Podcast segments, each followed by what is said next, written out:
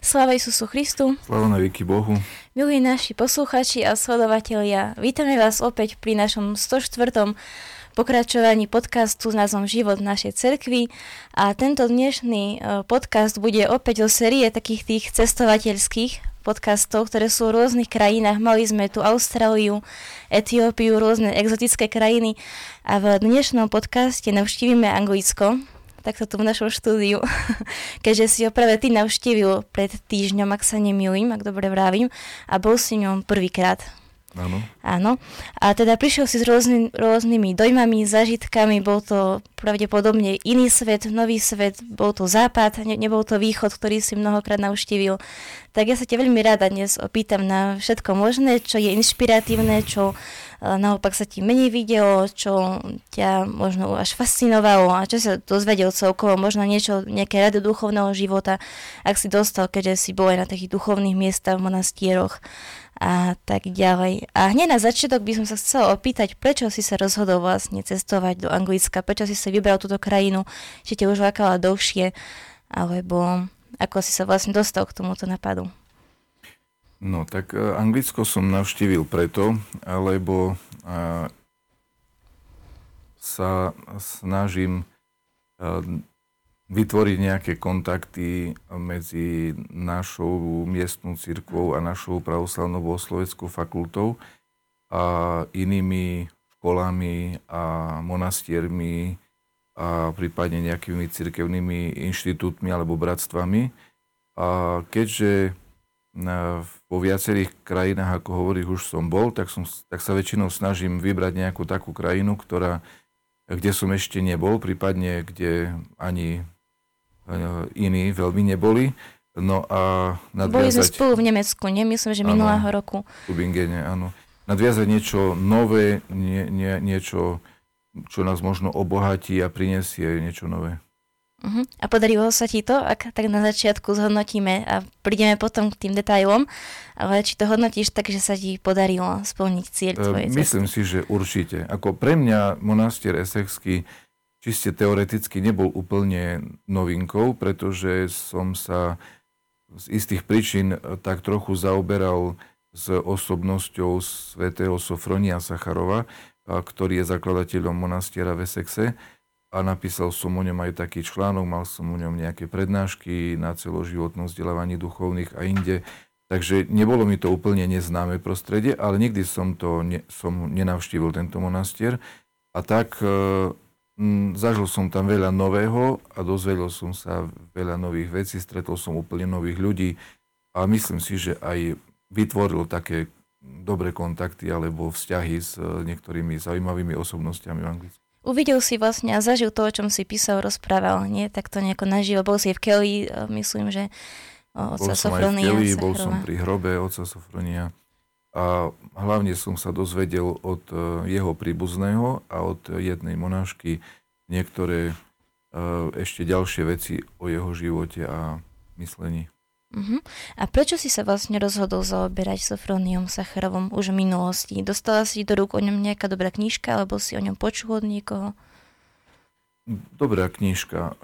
Mal som k dispozícii nejaké jednu, dve knihy, ktoré, už si nepamätám teraz presne názov, ktoré e, boli napísané e, na základe jeho učenia, jeho myšlienok. A keďže ma oslovili, tak som sa potom e, podrobnejšie pozrel na to, že kto to bol a čo robil a čo učil. Mm-hmm.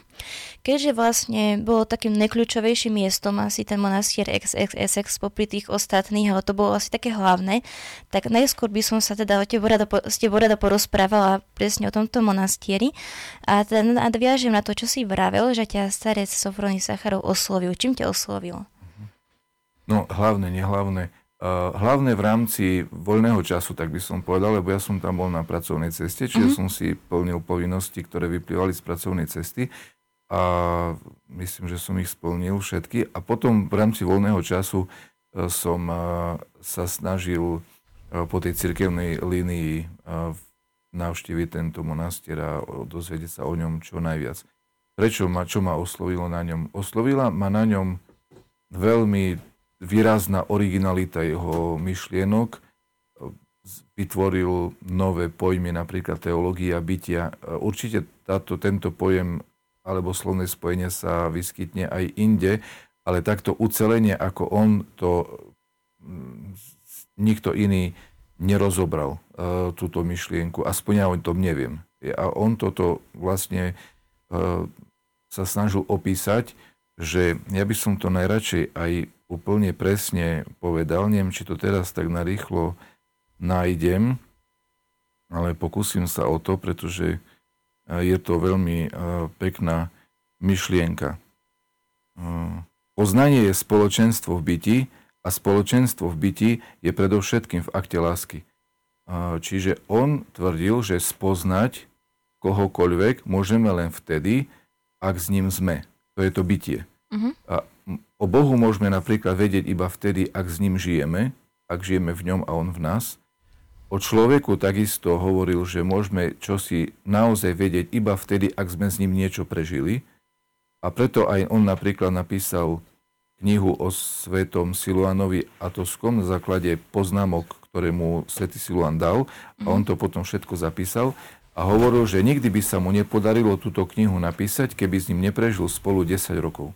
Uh-huh. Čiže on veľmi takto zdôrazňoval to, to bytie, že je veľmi dôležité. Spoločenstvo v byti. Je spoločenstvo v byti je, je v akte lásky. Že ak sa máme radi, samozrejme, lebo môžu byť nejakí spolu dvaja väzni na, vo vyhnanstve na ostrove a nič sa o sebe nedozvedia, lebo sa treba nemajú radi a nič im to nepomôže, že tam budú 20 rokov ale ak sa máme radi, tak e, pri tom spoločnom byti v láske vtedy sa spoznávame naozaj. Uh-huh. Založil monastier v Anglicku. Bol z týchto krajov, z týchto končín západnej Európy, alebo tam iba migroval a nejako sa tam dostal?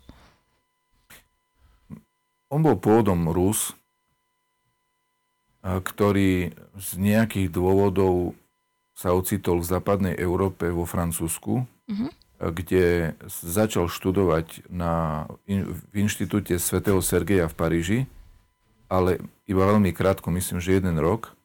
A, a potom odišiel na svetú hru Atos, kde sa stal mníchom a no, týmto mníchom to bolo roky, 20. roky 20. storočia a týmto mníchom bol Presne si teraz e, nespomínam, ale áno, mám to. 22 rokov bol na Atose. Mm-hmm. 22 rokov bol na Atose a z toho 14 rokov v monastieri a 8 rokov v samote. Na takom úpeti vysokej hory na úplne neprístupnom mieste, na takom previse, v totálny odšelník. Mm-hmm. E, tam bol 8 rokov a potom 14 rokov v monastieri. A tak, takú úctu si získal dokonca aj u gréckých e, mníchov, že ho urobili igumenom monastiera svätého Pavla. E, Rusa urobili igumenom gréckého monastiera.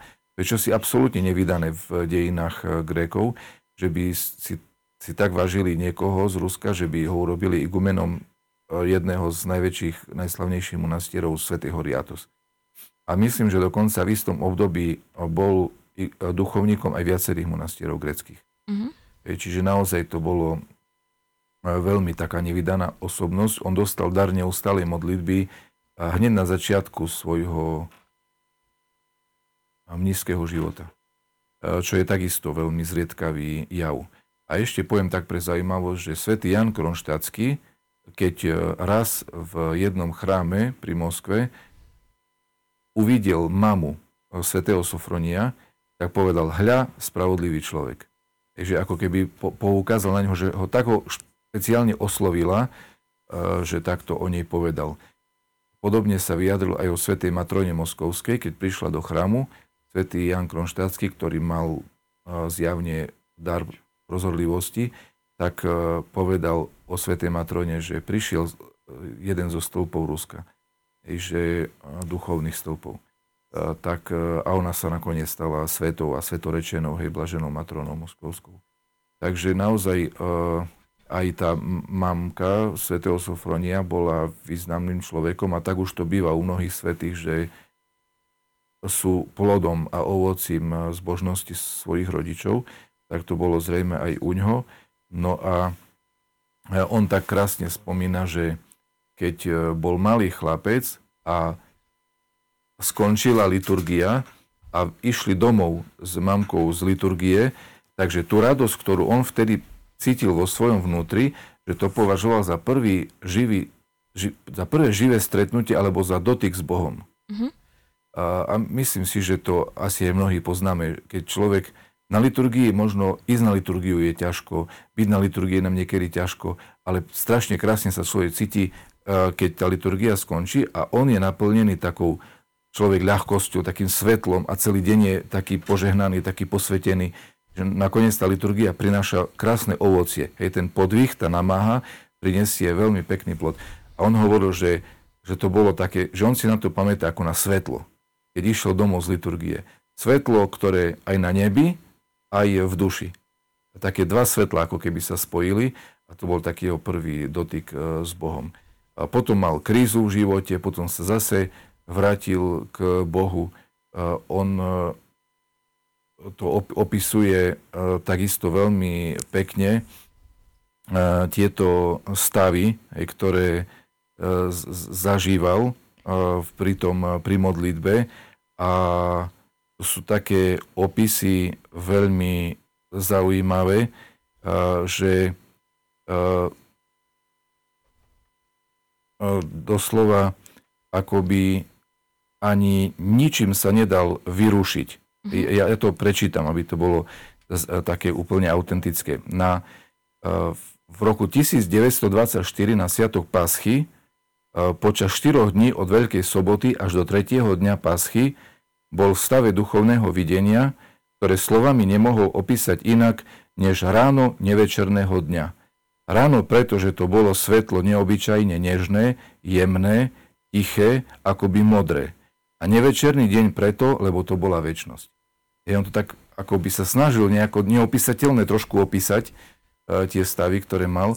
A od modlitby sa vôbec nechcel nechať vyrušiť, e, iba v pracovných dňoch občas na niektoré druhy prac sa mhm. trošku od modlitby akoby odputal, ináč bol úplne uchvatený a hovoril, že keď sa začínal modliť, tak ešte videl Keliu, o chvíľu už ani Keliu nevidel, hej, že, že tak odchádzal z tohto hmotného sveta, že už ho ani nevnímal. Hej, pri tej Ale teda keď stihol mať krízu, tak asi až taký starší išiel na Atos, alebo vieme, kedy zhruba? E, on sa narodil v roku 1896.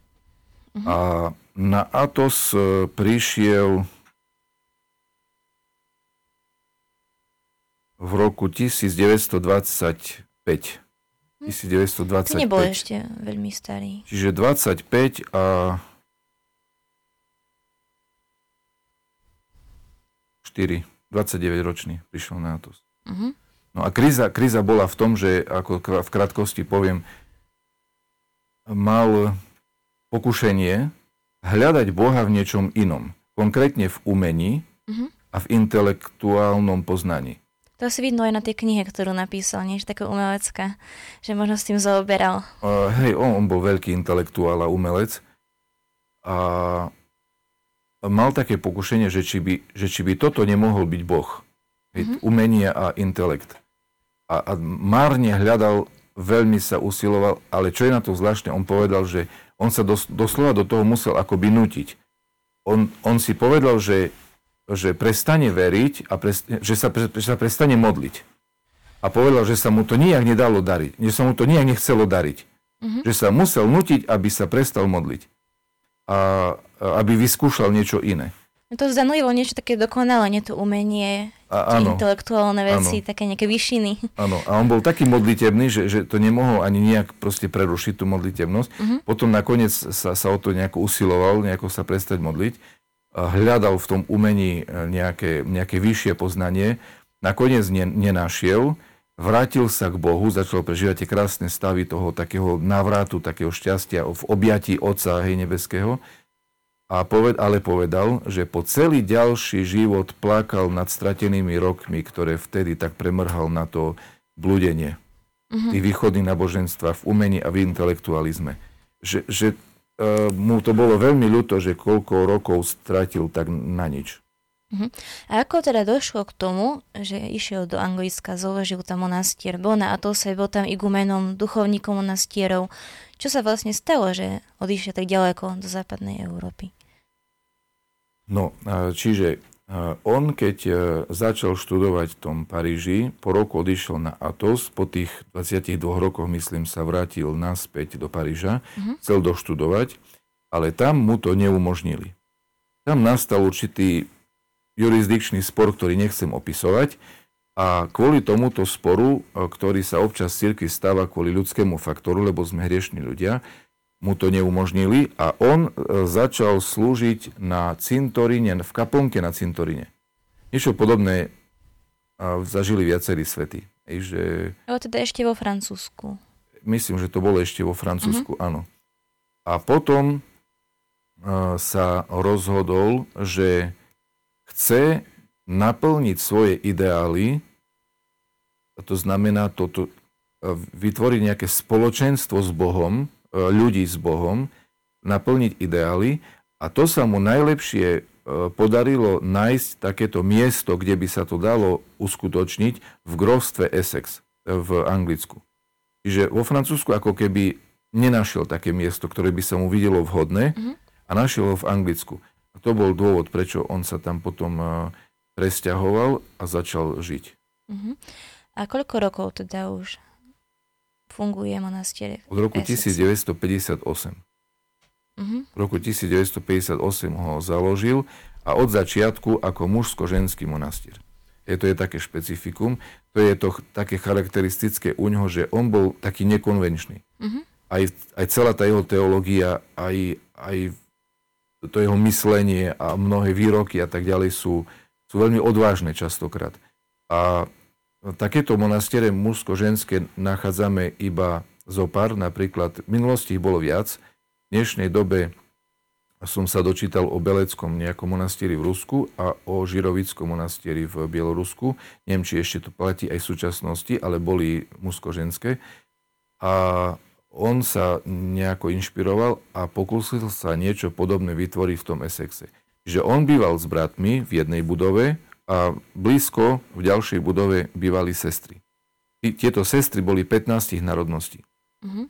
On sa snažil povzniesť nad národnostné rozdiely a zjednocovať všetko iba vierou v Boha. Aby nedelili ľudí tieto nacionálne nejaké veci. A preto to jeho spoločenstvo bolo od začiatku, alebo bratstvo, sesterstvo, mnohonárodnostné a on sa v tom tak svojím spôsobom vyžíval, že sa mu to tak páčilo.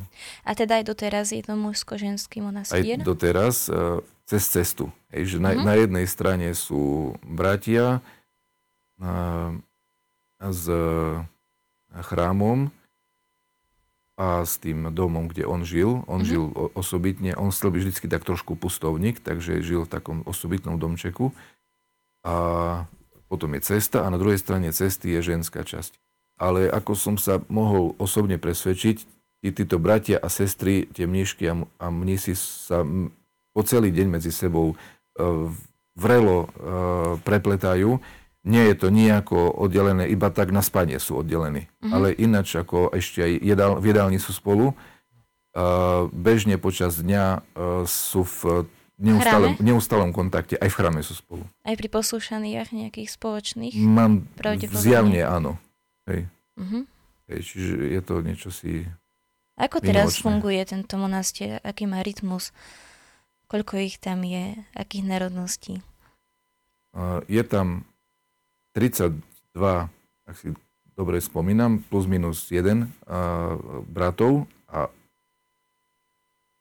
a 18 alebo 19 cestier. Uh-huh. Alebo naopak.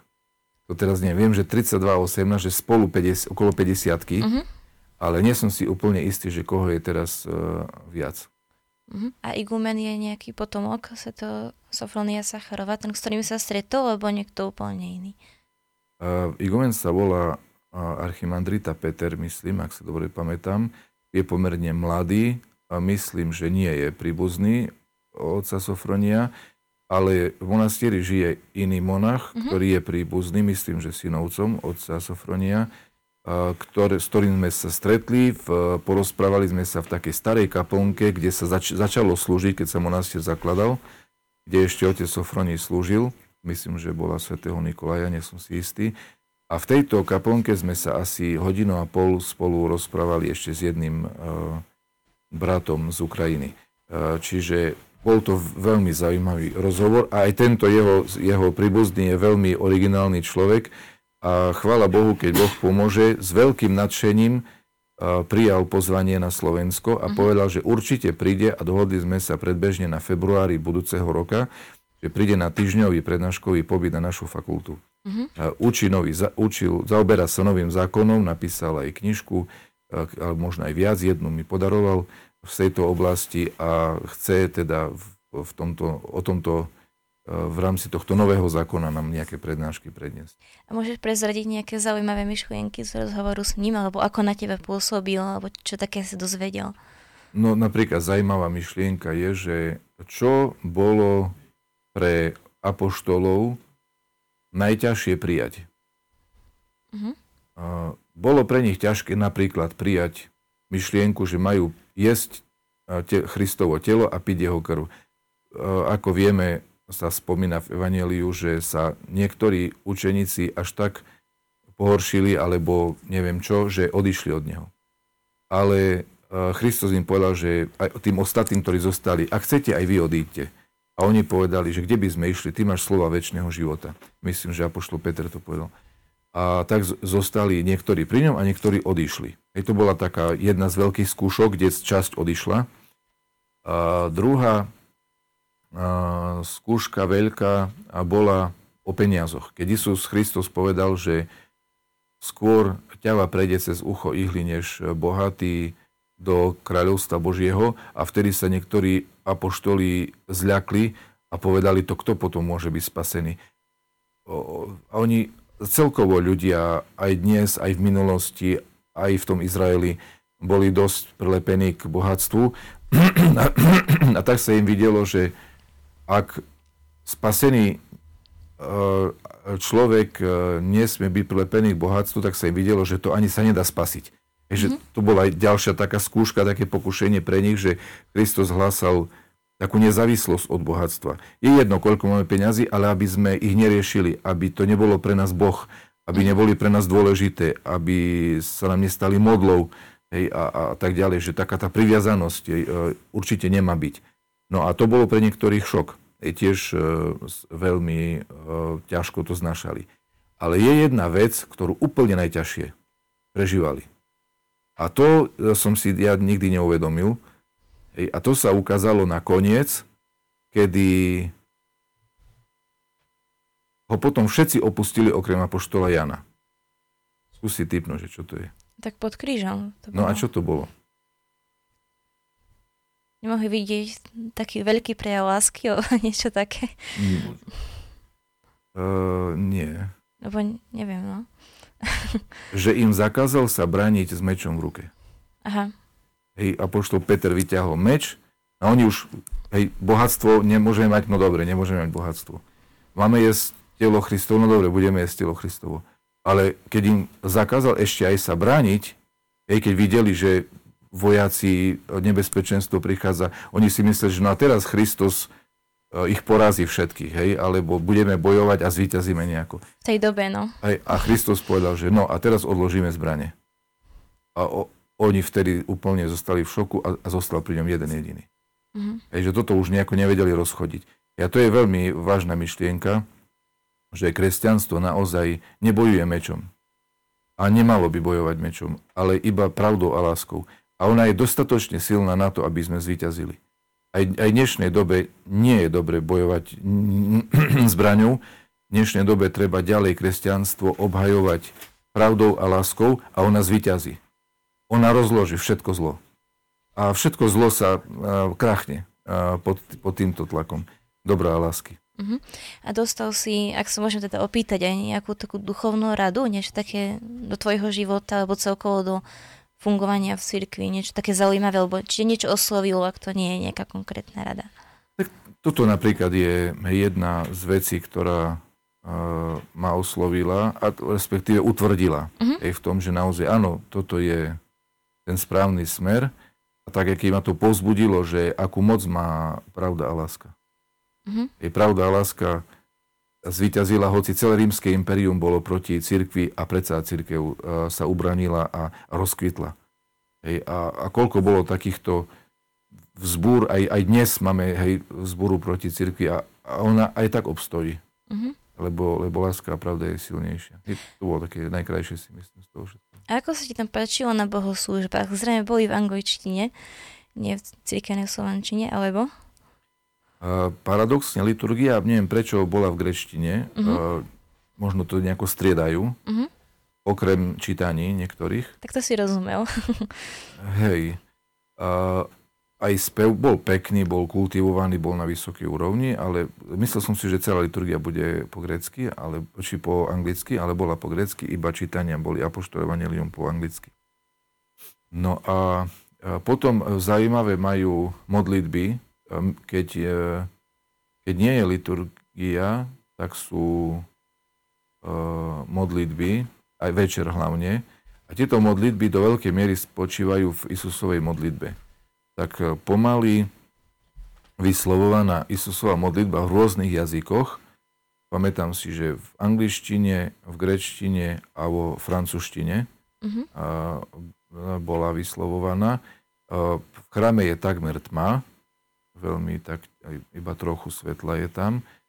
A všetci sa snažia tak e, sústrediť e, absolútne na, na slova tej modlitby, ktorá tak pomaličky znieje. Vždy určitá jeden z bratu. A potom, to je tá prvá časť, tak asi tri štvrtina a poslednú štvrtinu tvoria rôzne prosby za rôznych ľudí, ktoré čítala jedna monáška. Uh-huh.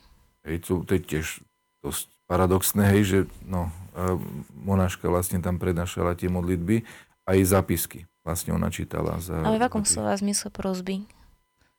V ako v zmysle, že mená? Že modlitby, nejaké... modlitby za, za rôznych mm-hmm. ľudí. Mm-hmm. A teda dalo sa tam dohovoriť iba... Nebola to jektenia, hej, ano, ano. akože ne, neslúžia tam ženy ako kniaz, hej, to nie, ale čítala modlitby za, za rôznych ľudí. Mm-hmm. Tak máme modlitbu za chorých, nie, tak to má prišiel tú modlitbu a dať tam... Hej, však je nič proti, len je to také zvláštne, že v mm-hmm. monastieri aj mužskom, hej, tam žena prečítavala modlitby. A dá sa tam to hovoriť aj inak ako anglicky, alebo všetci sú tam anglicky hovoriaci, ako francúzsky maximálne? E, všetci tam hovoria anglicky a to mm-hmm. sa mi páčilo. E, s výnimkou e, toho otca Nikolaja Sacharova, ktorý je tým príbuzným otca Sofronia. On samozrejme rozpráva anglicky, ale on vie aj po rusky. Čiže s ním sa dalo aj, aj po rusky rozprávať. Ostatní všetci e, sa snažia, to je také ich esperanto, angličtina, uh-huh. že ten e, celý monastier je ladený tak, aby, aby každý každému dobre rozumel, tak komunikácia prebieha v angličtine. A to som bol aj rád, že som si mohol precvičiť angličtinu. Že uh-huh. S tými ľuďmi som mohol takto rozprávať. Nebol by som rád, keby kvôli mne sa zišlo na nejaké iné jazyky. Uh-huh. Akých národností tam boli mnisi a mnišky? Prevažne angličani, alebo tak z rôznych kútov? Mm, neviem, z rôznych, rôznych národností, z rôznych štátov, ale neviem tak dopodrobná. Poznám jedného fínskeho, je otca Melchisedeka. Ktorý bol mnícha, na Slovensku? Ktorý bol na Slovensku mm-hmm. už niekoľkokrát a prednášal. A, a, a sú tam Rusi, Ukrajinci, aj určite Angličania a ja ďalej dopodrobne neviem. Mm-hmm a stretol si sa s nejakými zaujímavými svedectvami nejakých uh, ešte žijúcich uh, svetkov otca Sofronia Sacharova. Možno ten jeho príbuzný niečo o ňom porozprával, také osobnejšie, ako bolo v knihe? Uh, jedna stará monáška, taká no, staršia monáška, sa volala Pavla, tak tá nám, tá, tá nám rozprávala o, o tom, ako, ako sa spoznali e, otec e, Sofroní s svetým Siluanom a to bolo pri jednom takom rozhovore, keď sa otec Sofroní na Atose rozprával s nejakým mníchom, asi takým mladším, a poradil mu, aby sa nachádzal na hrane zúfalstva a keď už nevládze, aby si vypil šálku čaju. A mal tým na mysli, že má sa podvízať veľmi intenzívne, hoci aj by to bolo veľmi ťažké, až do hranice, kedy by už upadol do zúfalstva a to už ne, nemá prekročiť, aby do toho zúfalstva mhm. neupadol, lebo to by nebolo správne, to zúfalstvo je aj hriech. E, čiže ak už by cítil, že už by mohlo nastať zúfalstvo, tak vtedy má si oddychnúť, dať si šalku čaju a sa nejako ukľudniť. A tento rozhovor počul svätý Siluan, uh-huh. prišiel k svetému Sofroniovi, tedy ešte Mníchovi, hej, neznámemu, na to se, alebo malo známemu, nie že neznámemu, lebo bol známy, ale menej ako teraz určite. No a tento svätý Siluan povedal uh, Sofroniovi, oče, vo všetkom máte úplnú pravdu, čo hovoríte, lenže tento mladý mních to nemôže vydržať. E, čiže mu, mu poradil ako keby, že vy také veci ani mu nemôžete rozprávať. To sú nebezpečné veci pre mladého mnicha. Veď nemá šancu to zvládnuť. Mm-hmm. Je také, až také asketické podvihy, že by už bol na hrane, byť na hrane zúfalstva. Hej, to, to, to, to, to nie je pre každého. Uh-huh. A čomu všetkému sa venuje tento monastier? Vydávajú nejaké knihy, alebo šijú nejaké bohoslužobné oblečenie, alebo niečo v tom duchu? Majú dielne, rô, dielne rôzne, neviem úplne, ja som tam bol krátko, dva dní prakticky. Uh-huh. Čiže majú e, sestru, ktorá píše ikony. Tieto ikony sú veľmi zaujímavé a veľmi špecifické. Jeden, ten môj priateľ, e, volá sa doktor Sergej Šumilo, on je z Ukrajiny, boli sme tam e, spolu na tom pobyte a on to charakterizoval, ten ikonopis, ako byzantská ikona E, zjednodušená byzantská ikona, veľmi zjednodušená byzantská ikona, spojená s modernými prvkami. Uh-huh. No a ja by som charakterizoval, e, trošku to nejako e, doplnil, alebo možno upravil tú charakteristiku, že mne to pripadalo ako ruská byzantská ikona, uh-huh. nie ruská živopis, ale ruská byzantská ikona, to je taký štýl približne ako je v no, nový rozpis v Sritenskom monastieri teraz, ktorý majú. Čiže taká, podľa mňa taká teplá, teplejšia než grécka ikona. Hej, grécka ikona je stroha veľmi. A táto, táto ruská byzantská ikona je byzantská, nie je to umelecký obraz, je to, je to byzantská ikona, ale je oveľa teplejšia. Je taká milšia, taká jemnejšia by som povedal, možno ľudskejšia trošku. Hej, Takže majú taký nejaký ľuďom. svoj štýl písania ikon, že tie grecké sú nejaké iné ruské, aj v anglicku majú nejaký Tak tento svoj? monastier, táto monáška, ktorá rozpisuje celý monastier, aj chrám, aj jedáleň, aj, aj mnohé ďalšie hmm. veci, tak ona má tento taký svoj štýl. No a to je jedna vec, že je to také trošku taká tá ruská byzantská tradícia, a, ale tomu dávam úplne za pravdu, že je to zjednodušená ikona. Tie ikony sú maximálne zjednodušené, aj čo sa týka výzdoby. Na oblečeniach je minimum ťahov, minimum detajlov, žiadne gombiky, perly, drahokamy, nejaké ozdoby, nič. Je to veľmi jednoduché oblečenie s paručiarami. Tváre sú pomerne jednoduché, ale pritom krásne a nič im nechýba. Čiže sú veľmi jednoduché a preto sú veľmi čitateľné na tých ikonách, keď sa pozrieš, hneď ti je z fleku jasné, že o akú evaniliovú udalosť ide, kto tam je a čo chcel povedať. Uh-huh. Je napríklad je tam tajná večera, tam nič na tej tajnej večeri nie je len Christos, a poštoli okolo neho a jeden od nich odchádza. Všetko je jasné. Uh-huh. Hej, že Judáš tam ide preč do takého domčeka, vchádza, ostatní tam sedia, majú veľmi také teplé, milé tvare a to je všetko. Tam nič viacej nevyrušuje. Tam nie sú ako na niektorých ikonách kurčata, mrkvy, zeler a neviem čo všetko, tanieriky, pohariky, e, nožiky, lyžičky e, a neviem, vidličky. Veľa detajlov. Hej, veľa, veľa šleky, tam, tam je minimum veci, tam skoro nič nie je na tom stole, uh-huh. a, ale je tam hneď jasná idea. Čo sa tam stalo? A chrámy vyzerajú nejako inak? Inak majú nejaké špecifika? Vieme napríklad, že srbské chrámy majú svoju architektúru ruské. Ako to je tam v Anglicku? Ja neviem, ako to je v celom Anglicku, len to mesek si môžem mm-hmm. povedať. E, čiže uh, tie chrámy, ktoré som videl v uh, Oxforde, som videl chrám mm-hmm. uh, pravoslavný a v tom Essexe, tak sú špecifické. Ten Essex je úplne špecifický. Je to úplne pravouhla obdĺžniková budova s strechou, ktorá nie je ničím uh, zvláštna. Toto nie je ona. Je to blízko oproti, ale nie je to ona. Mm-hmm. Uh, ale jednoducho úplne obyčajná obdĺžniková budova so strechou a aj vo vnútri. Nejaké stĺpy, nejaké klemby, nejaké kopuly, nič. Hej, zase je tam taká tá úplná jednoduchosť, taká strohosť. Všetko je to rozpísané ikonami, rad, dlhý rad e, svetých a, a vpredu ikonostas, ale absolútna jednoduchosť v štýle. Uh-huh. A spev? Spev je, je pekný, mne sa páči e, spev, e, ktorý je tam, je kľudný, pokojný, nerýchly, duchovný. V tom konkrétnom prípade na liturgii bol teda grécky a pri večerných bohoslužbách a ranných modlitbách sa takmer nespieva. Tam sa mm-hmm. tá Isusová modlitba číta, alebo sa modlitby čítajú. Mm-hmm. A mal si nejaký dojem z Angličanov? Hm. z Angličanov? No celkovo z toho priestoru. Hej, tak dojmy boli rôzne.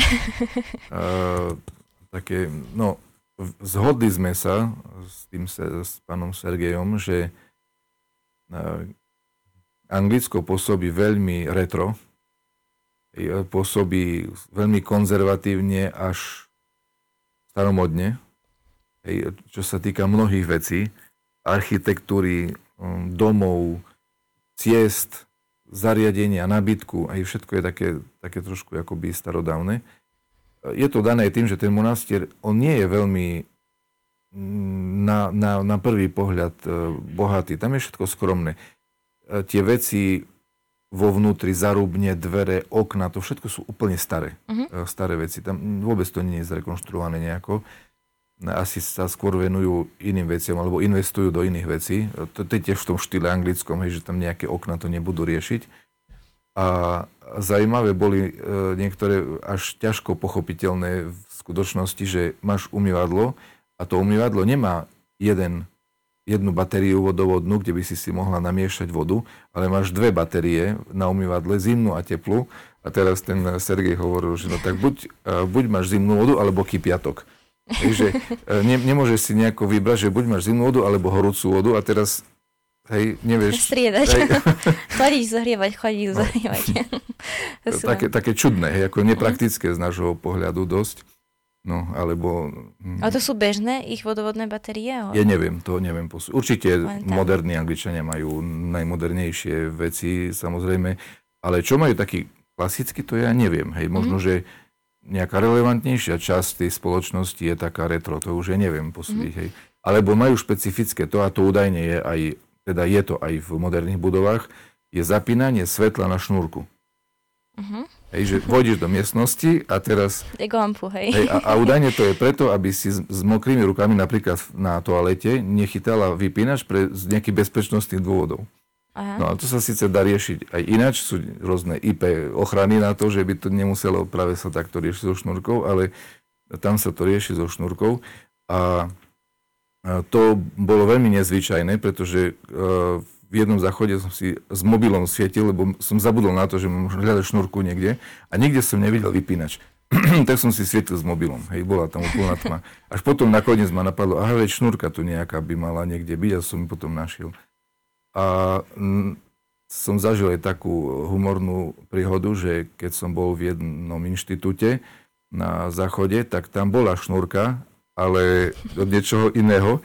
A, a, a ja som to nejako ne, nevedel hneď rozlíšiť, že či to je svetlo alebo niečo iné.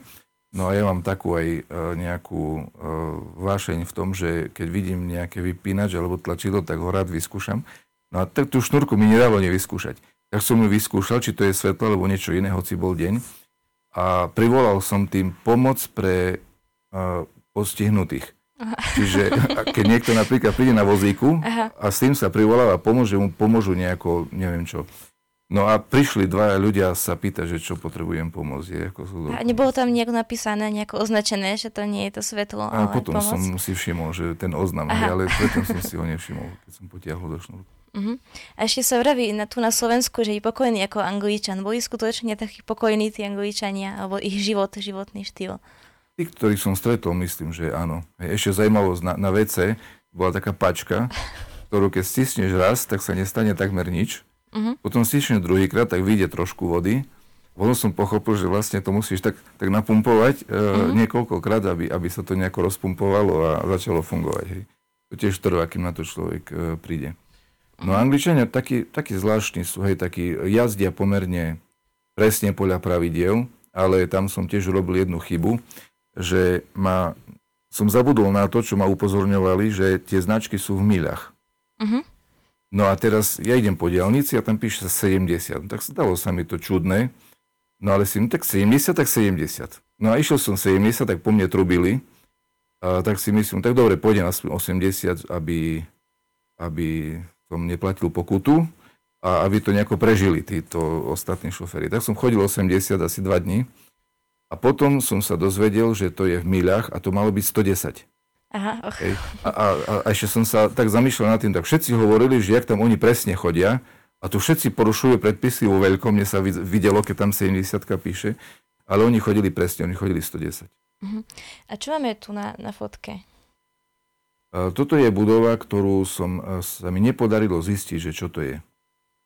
Ani, ani ten pán Sergej to nezistil, ani, sme, ani nebola otvorená, ani do nej nikto nechodil, ani vôbec neviem, že čo tam je. Mm-hmm. Veľmi pekná. Myslela som, ne. že to niečo z monastiera. Neviem, je to monastieri, je to pri, pri cerkvi, ale čo to je, neviem. Mm-hmm. Ešte by som sa chcela predtým, ako dáme priestor divackým otázkam opýtať, či tá celá návšteva bola podnetom k nejakým novým a ďalším prácam o starcovi Sofroniovi. Neviem, čo život prinesie.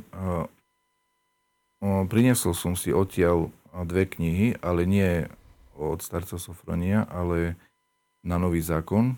Sa teším z nich veľmi v tom monastieri je veľmi dobrý obchod, odporúčam všetkým. Je tam veľké množstvo kníh, ktoré sú v rôznych jazykoch, v grečtine, v angličtine, francúzštine, rumunčine, neviem ešte, či v ďal, nejakých ďalších. Je tam taká pokladnička drevená, kde je napísané za tovar na chrám a ešte na niečo tretie, nepamätám presne na čo. Čiže môžeš zaplatiť aj tak, že keď tam nie je nikto, uh-huh. tak, e, takže proste hodíš peniaze do tej pokladničky a ideš. Uh-huh. A, obrovská dôvera a, voči putníkom. Že, ako v osadnom. Že zaplatia. sa roku. A, niečo podobné ako hej, v osadnom. A z vlastnej skúsenosti mám, mám takú skúsenosť, že je, u nás napríklad v chráme tiež nemáme cenu za sviečky. Uh-huh veľakrát ani na knihách není cena, e, čo už niekedy je už moje lajdactvo, ale, ale nie je. Ale na tých e, sviečkach je to zámer. A niektorí aj mi hovorili, že veď už treba tam dať, veď, alebo tak. Ale moja celoživotná skúsenosť hovorí, že ľudia dajú oveľa viacej za sviečky, ktoré nemajú cenovku, než keď tam dáš cenovku. Mm-hmm. Lebo keď dáš cenovku, tak dajú tú sumu presne, viac mhm. menej, mm-hmm. väčšinou. A keď nedáš, tak je to spravidla vždy oveľa viac. No a možno aj, aj tam ešte viac e, získajú na duchovnú činnosť a, a dobročinnú e, vďaka tomu, že e, dôverujú ľuďom a nechajú ich zaplatiť, koľko uznajú za vhodné. Hej, tie predmety tam majú cenovky samozrejme, ale nikto nekontroluje, koľko ty si tam hodila do tej pokladničky. No a v druhom obchode bol aj predávač, ktorý ti môže pomôcť. Aj tam bola pokladnička, ale bol tam aj predávač, čiže on ti napríklad môže to spočítať, keď e, nevieš, alebo keď niekde chyba cenovka, ti povie, poradí a tak, hej, skôr na, na to nejaké poradenstvo. Takže to bolo také milé. No a tom druhom obchode, e, jednom z nich teda ani vôbec väčšinou nikto nebol a bol otvorený celý deň až do neskorej noci. Uh-huh. Ešte o 10. 11. v noci bol otvorený. Cítil. Že kľudne, hoci kedy tam môže človek ísť a si kúpiť. Majú tam ikóny, všelijaké cirkevné predmety, veľmi pekné založky do kníh, také, také magnet, magnetkové. Uh-huh. Uh, skladačky pre deti, uh, také ikony, ktoré, taká veľmi krásna ikona rôzneho typu, ktorá je pokrytá akoby lepidlom. Na tom lepidle je sačok, ten sačok dáš preč a tam máš k tomu také gorálky v, v tej krabici a s tými gorálkami ju vyskladaš podľa farieb tú mhm. ikonu. A nakoniec ti vidia taká krásna z takých goraliek urobená ikona. No a rôzne puzzle, hej, tam mm. majú všelijaké pre deti rôzne knižky z tvrdých týchto takých kartónov pre najmenšie deti alebo z rôzneho veku detí, hej, určené. Boli sme tam s Halíkovcami, s rodinou. Oni tam tiež išli s nami spolu, takže nás aj pozvali na anglicky. Obec sme taký jeden deň s nimi pekný prežili, to bolo úplne super.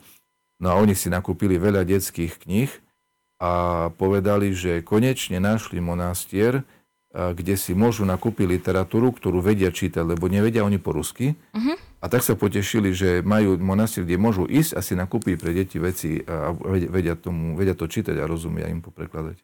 Uh-huh. Dobre, tak ďakujem veľmi pekne. A teraz, čo teda zaujíma našich divákov?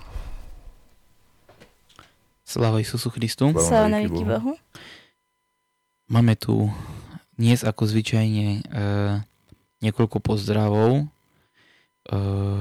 prečítal by som od našej stálej sledovateľky e, Anny Hanakovej. Sláva Isusu Christu, srdečne vás pozdravujem všetkých. Sláva Bohu. Sláva Bohu. Ďakujeme, pozdravujeme.